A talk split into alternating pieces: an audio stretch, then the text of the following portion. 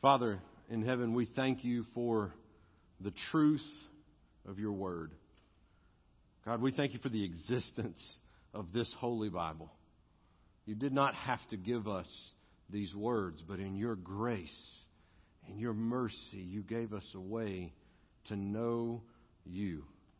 Every answer that we will need for living a life that is righteous in your sight is contained in this word. And so, Lord, we pray that you would speak to us through your word.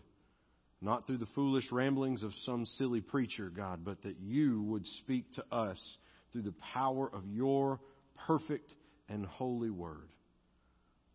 God, that I might decrease and you might increase. That you would convict all of us, challenge all of us, motivate all of us, remind all of us, and that we might still be amazed by the grace that we see in this text. We ask all these things in the precious name of Jesus Christ, by the power of the Holy Spirit, to you, God, our Father in heaven. Amen. Amen. If you have your Bible with you this morning, I encourage you to take it and turn with me to the Old Testament book of 1 Samuel. 1 Samuel, right there towards the beginning of the Bible. If you hit 2 Samuel, you went too far. You, you're one Samuel too many. Just take one Samuel away, and you'll be right where you're supposed to be. You can take your own copy of God's Word. If you didn't happen to bring one with you, feel free to borrow one from the back of the pew that's there in front of you. Or if you don't have one on your own at home, you can take that one from the pew and keep it as our gift to you. We'll put a new one in the pew. But regardless of how you're accessing the Word of the Lord, whether it's on a phone or a tablet, in a book or on the screen, if you're physically able, I would ask, would you please stand out of reverence for the public reading of God's holy Word? We're going to look together at 1 Samuel chapter 7, and we will be reading verses 3 through 14. I'll read for us, and when I've completed, I will say, This is the Word of the Lord. If you are grateful for the word of the Lord, I encourage you to respond with a hearty thanks be to God. Let's look now at 1 Samuel chapter 7, beginning in verse 3. And Samuel said to all the house of Israel, If you are returning to the Lord with all your heart, then put away the foreign gods and the Ashtaroth from among you, and direct your heart to the Lord and serve him only, and he will deliver you out of the hand of the Philistines. So the people of Israel put away the Baals and the Ashtaroth, and they served the Lord only. Then Samuel said, Gather all Israel at Mizpah, and I will pray to the Lord for you. So they gathered at Mizpah and drew water and poured it out before the Lord and fasted on that day and said there, We have sinned against the Lord and Samuel judged the people of Israel at Mizpah. Now, when the Philistines heard that the people of Israel had gathered at Mizpah, the lords of the Philistines went up against Israel. And when the people of Israel heard of it, they were afraid of the Philistines. And the people of Israel said to Samuel, Do not cease to cry out to the Lord our God for us, that he may save us from the hand of the Philistines. So Samuel took a nursing lamb and offered it as a whole burnt offering to the Lord. And Samuel cried out to the Lord for Israel, and the Lord answered him. As Samuel was offering up the burnt offering, the Philistines drew near to attack Israel. But the Lord thundered with a mighty sound that day against the Philistines and threw them into confusion. And they were defeated before Israel. And the men of Israel went out from Mizpah and pursued the Philistines and struck them as far as below Beth Kar. Then Samuel took a stone and set it up between Mizpah and Shin and called its name Ebenezer. For he said, Till now the Lord has helped us. So the Philistines were subdued and did not again enter the territory of Israel. And the hand of the Lord was against the Philistines all the days of Samuel.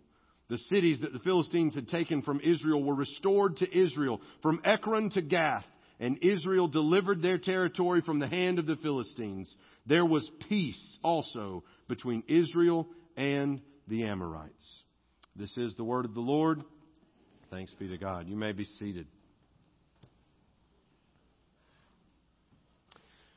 We come to this place in the word of the Lord in 1 Samuel and what's been happening up to this point is we're still coming out of the time of the judges.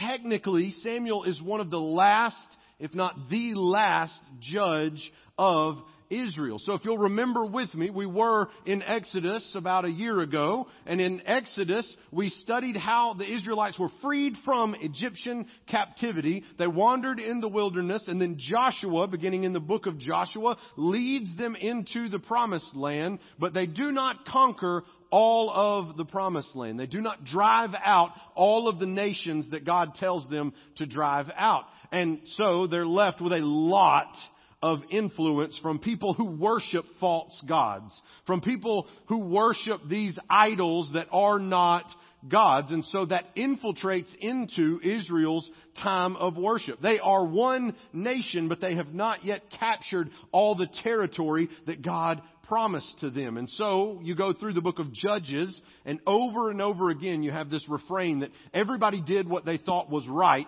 in their own eyes. Nobody consulted with the Lord. Nobody consulted with the prophets. They just did what they thought was right in their own eyes and it leads Israel through this crazy cycle of being captured and delivered and captured and delivered and captured and delivered. And so right before this arises, we hear of a guy named Eli, and he is judging Israel, and his sons are very wicked and evil.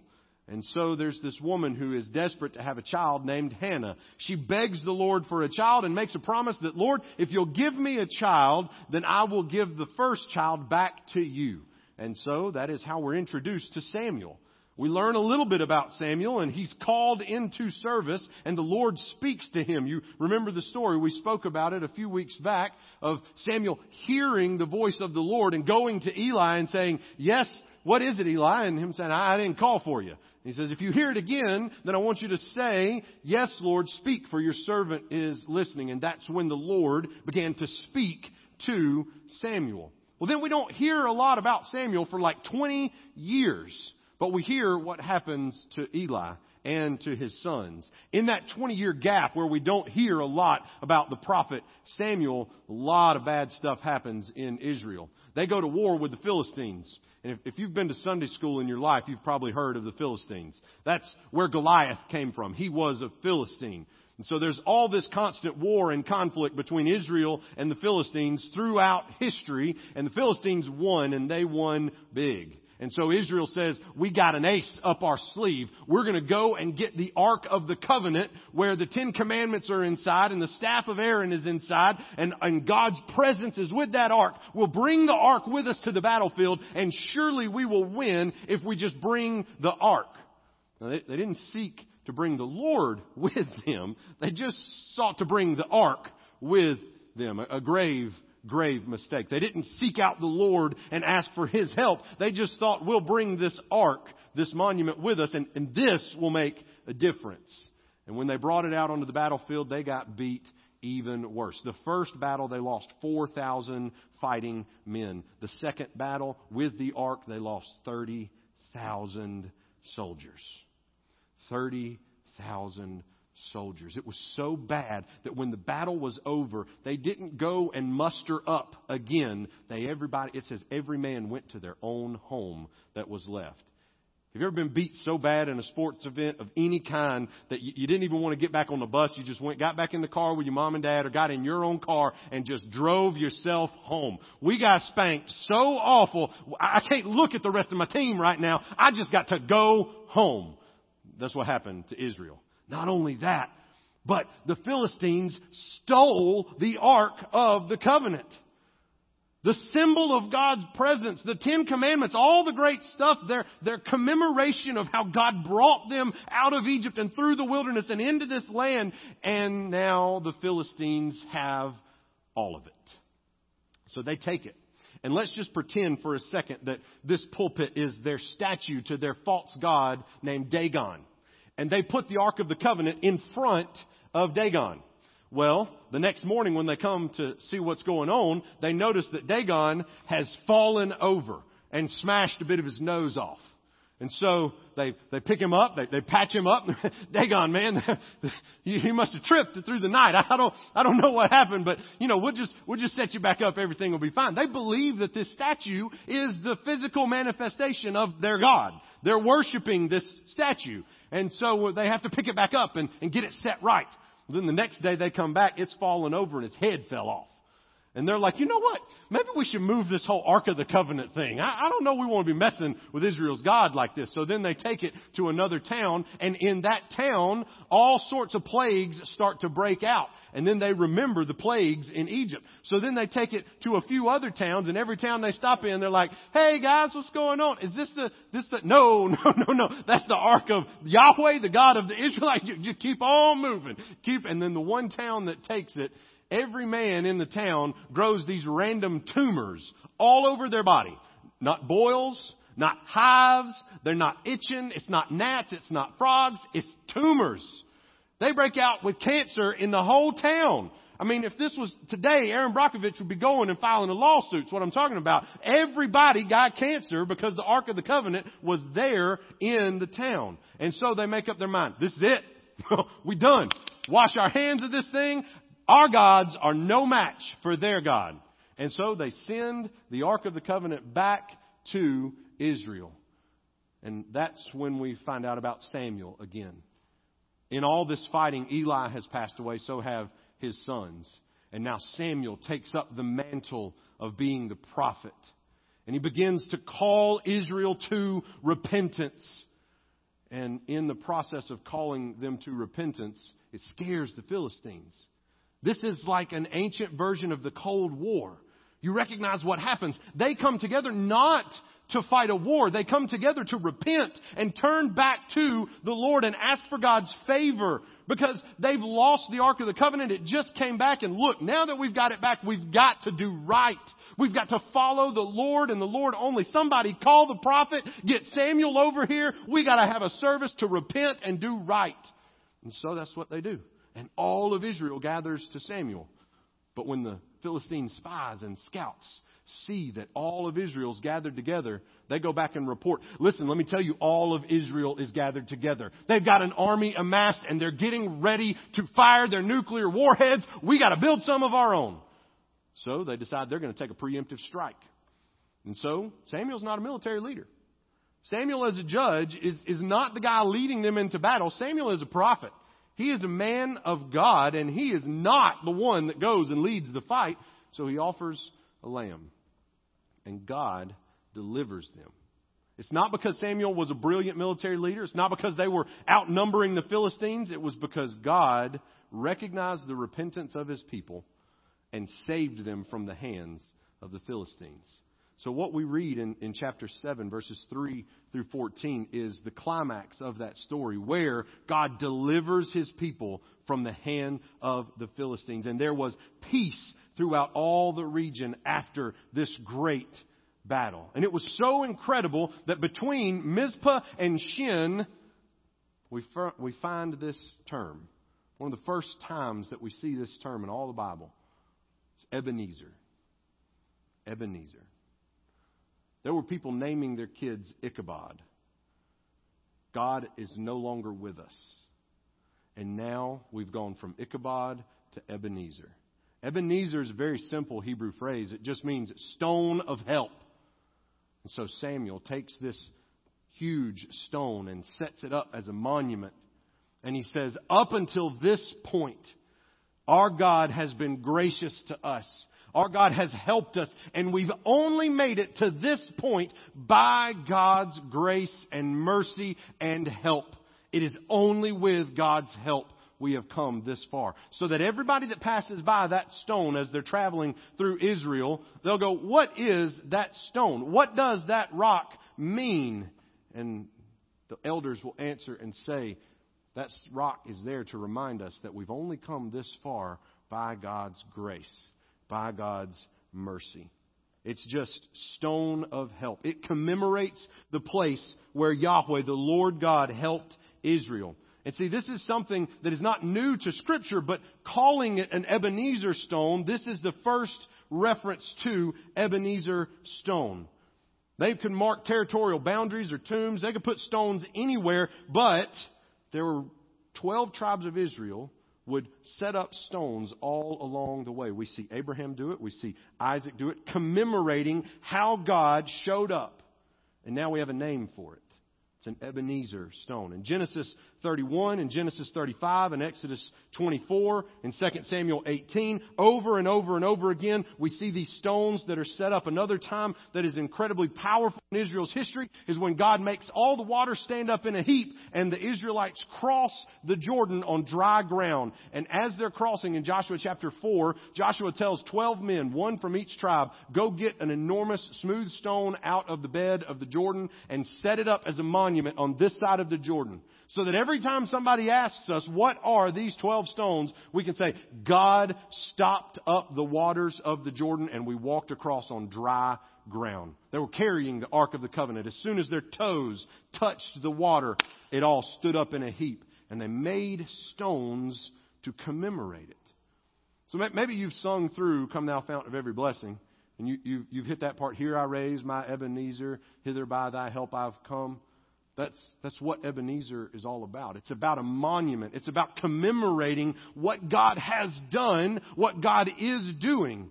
God has brought us thus far, and I am only at this place in my life because God has been merciful and gracious and kind to me. And, and you know, at, at Bethany, our buildings are, are kind of our commemorative stones. A lot of our buildings are, are Ebenezer stones. They recount our history. And so I, actually want to give you a little excerpt. Okay, I've got a copy of an old Bethany directory. I scanned it and I, I tried to get it where you could see it, but don't worry, worry. I'm going to read it for us. I know you, you probably can't read it up there very well. It's hard to get the words to do right, but this is from 2003. For over 145 years, Bethany Baptist Church has been a church home for many families in the Andalusia and Heath area. Bethany was organized in 1857, just 34 years after the Alabama Baptist State Convention was founded. One year later, Bethany became a member of the Zion Baptist Association, now called the Covington Baptist Association. Over these 145 years, Bethany has seen many changes. For example, the membership of our church has grown. Our records indicate that we had an enrollment of 89 people in 1902. In the year 1902. Presently, we have over 600 members in our church. Because of our growth over the years, our buildings have had to change. In the early 1800s, Bethany met in a wooden structure on the same property as where we are now. It's recorded in past histories of our church that these wooden structures were very unstable and would lean as much as a foot to the east or west according to which way the wind was blowing. Now I know that this roof is one of the noisiest roofs on the face of the planet, all right? And I know that in the summer especially, you could be in here praying and, and worshiping to the Lord and it sounds like there's some raccoons wrestling up on this roof because it's just But I can't imagine us being up here singing and the whole structure just leans a foot to the left and then the wind flips back the other way, just leans a foot to the right. I think we got a pretty good sanctuary these days. If, if they didn't break out in leaning on the everlasting arms when the, when the sanctuary started leaning, they just wasn't doing church right. I'm just telling you. But that's, those were the early structures. They were very unstable. The pews in these first structures were made of wooden slats, rough and unpainted. Rough and unpainted. They made sure to put that word rough in there. Now, I know that maybe these are not perfectly upholstered all the, all the time. There may be a, a tear here and there in our pews right now, but I, I don't know that we would describe them as rough and unpainted. In 1949, the first brick building was constructed. Reverend Reuben B. Davis was pastor. In 1966, the educational building was added. So the old sanctuary over here was built in 1949. Then in 1966, they made it into a T and added the education building behind it. Downstairs is where our nursery is. That used to be their fellowship hall. So that was built in 1966. It included a fellowship hall and kitchen downstairs. Because of growth, once again, additional space was needed. In 1991, an addition to the sanctuary of the church was built. In 1993, the new pastorium was complete. So that extra space at the front of the sanctuary, where the restrooms are and the little staircase is, that was added on. So the steeple that's there now before this time in 1991, that was when the bell, if you can find a 1988 church directory, the bell that sits in front of the fellowship center was what was on top of the sanctuary over here. And all I can imagine is that when it was time for church, somebody pulled on the rope and said, sanctuary, ding, ding, ding, ding, like old school style. I mean, that happened. Like that's for real. That is our history as a church. They built and added on and put this new steeple and added the addition to the sanctuary. And then additional space was needed. The old pastorium was then used for youth functions. So then in April 2nd of the year 2000, they moved into a new 6,000 square foot family fellowship center. Hey guys, anybody here from the Building and Grounds Committee? If we ever need to know how many square feet that fellowship center is, again, 6,000 square feet is our answer according to an old directory. Just throwing that out there for fun if we ever want to do anything there. In this fellowship center, we held worship services. We held Sunday school, weekly family night meals, banquets, musicals, prayer meetings, and seminars. On March 1st, 2001, we broke ground for our new worship center, moved into it January 27th, 2002.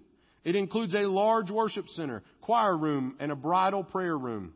Our worship center has a seating capacity of over 600. February 24th, 2002, we dedicated our new sanctuary.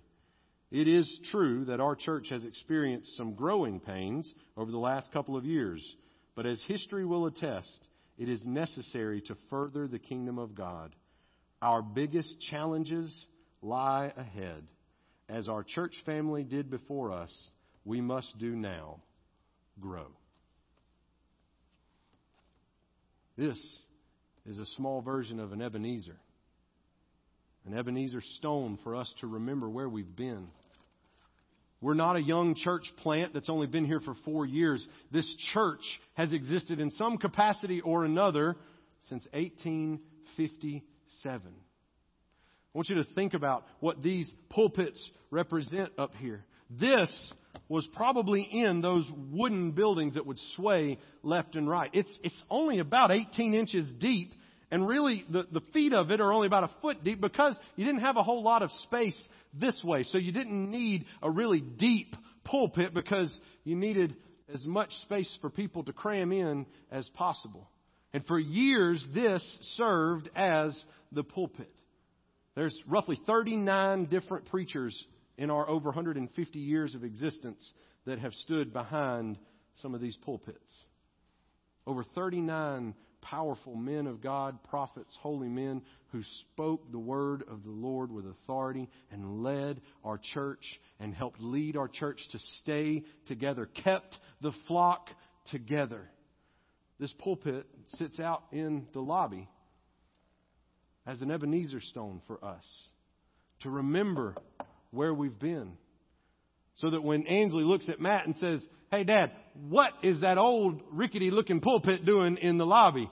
Matt can go, Baby, this church has been here for over 150 years. This pulpit has a lot of history of how God has delivered and sustained our church. Thus far, we have arrived, but only by God's help. This pulpit here was the first pulpit that was used in this new sanctuary that was dedicated February 24th, which happens to be my very birthday, on 2002. Now, I wasn't born in 2002. I, I know I may look young, but I'm not that young, okay? I, I, it's a joke. I know I'm not young. It's all good.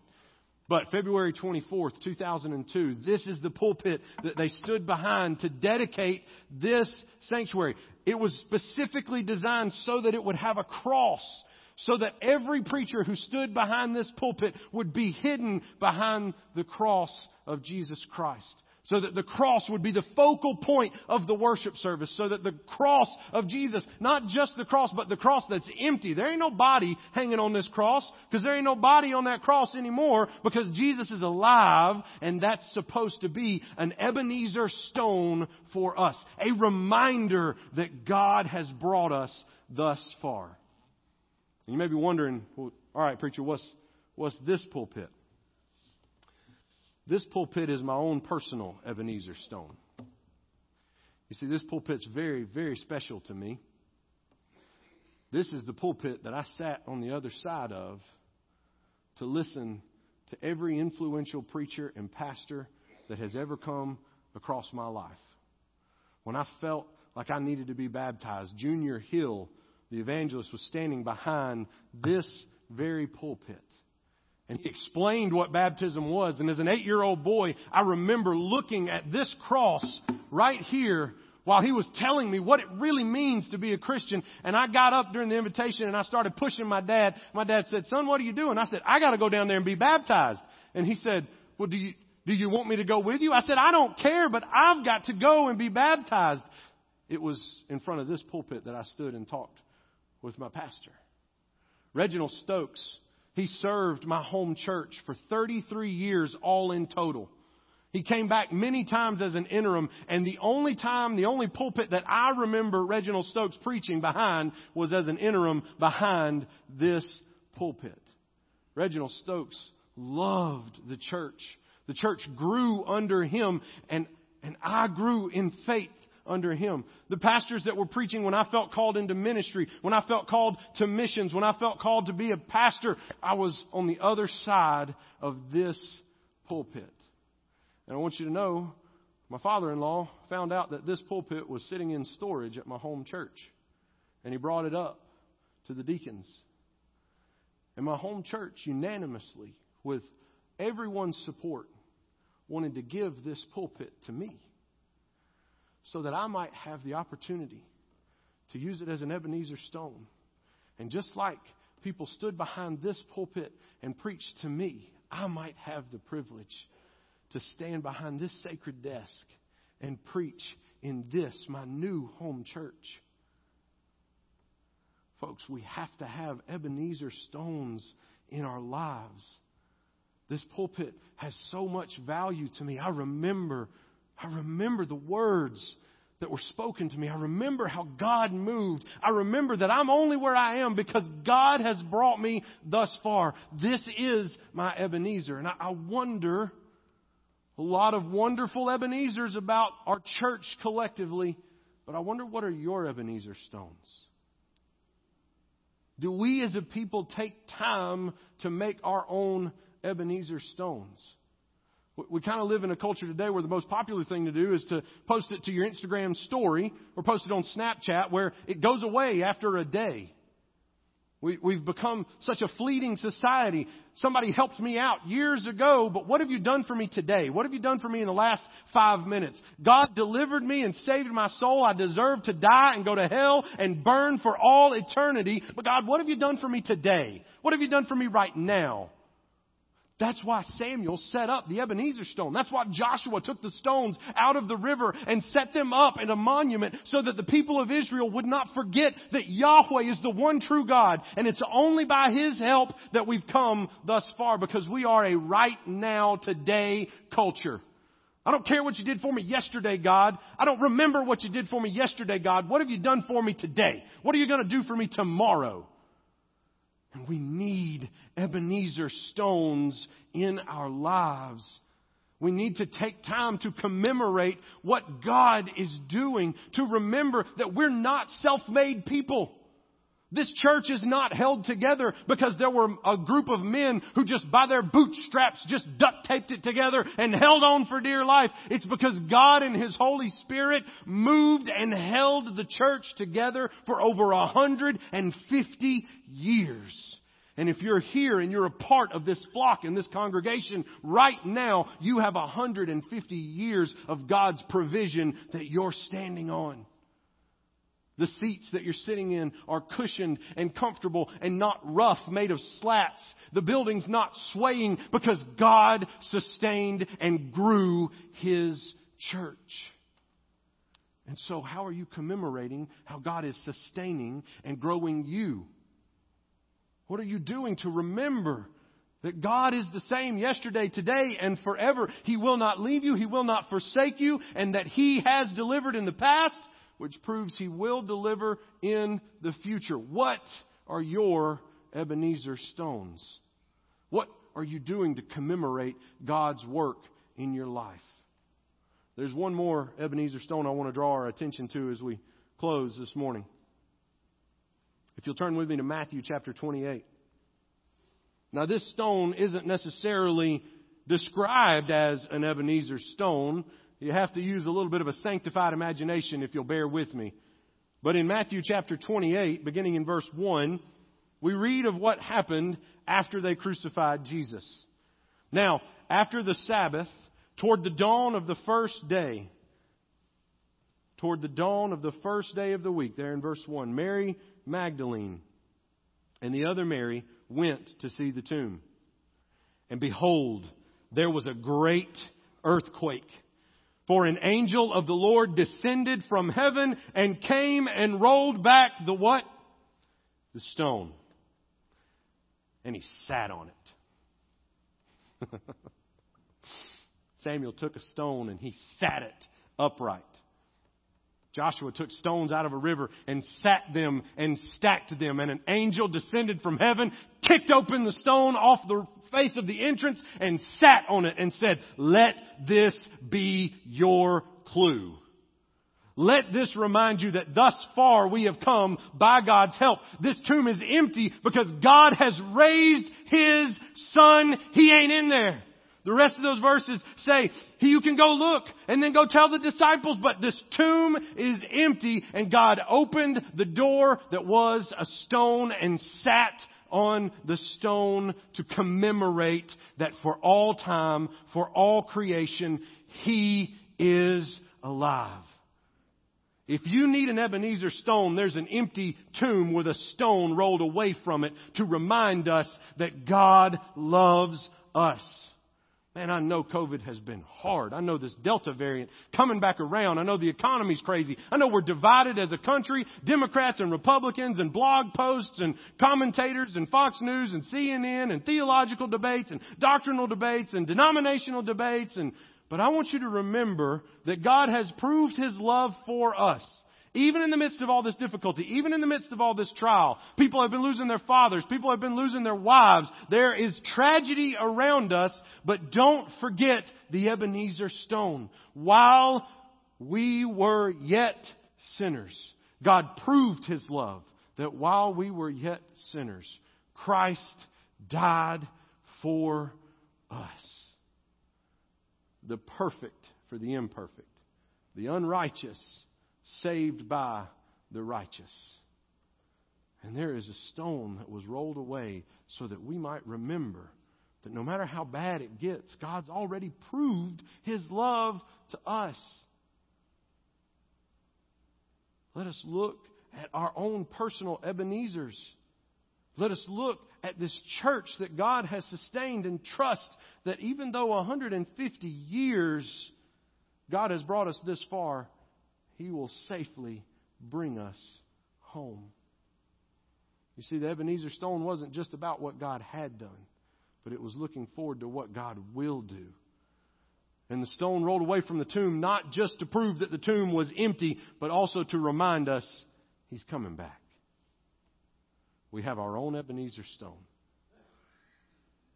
The Lord will sustain His church. The Lord will sustain you trust in the Lord and commemorate what He has done. And so, the last thing I want to leave you with this morning is maybe you can't commemorate what the Lord's done in your life because if you're honest with yourself, you don't really know the Lord. You can't set up your own Ebenezer stone because you don't have a relationship with the Lord. You can't say, God's brought me this far. It's only by God's help I've made it this far because you don't acknowledge that God's the one that brought you thus far. If that's you this morning, would you please give your life to Jesus? Trust in Him and in Him alone.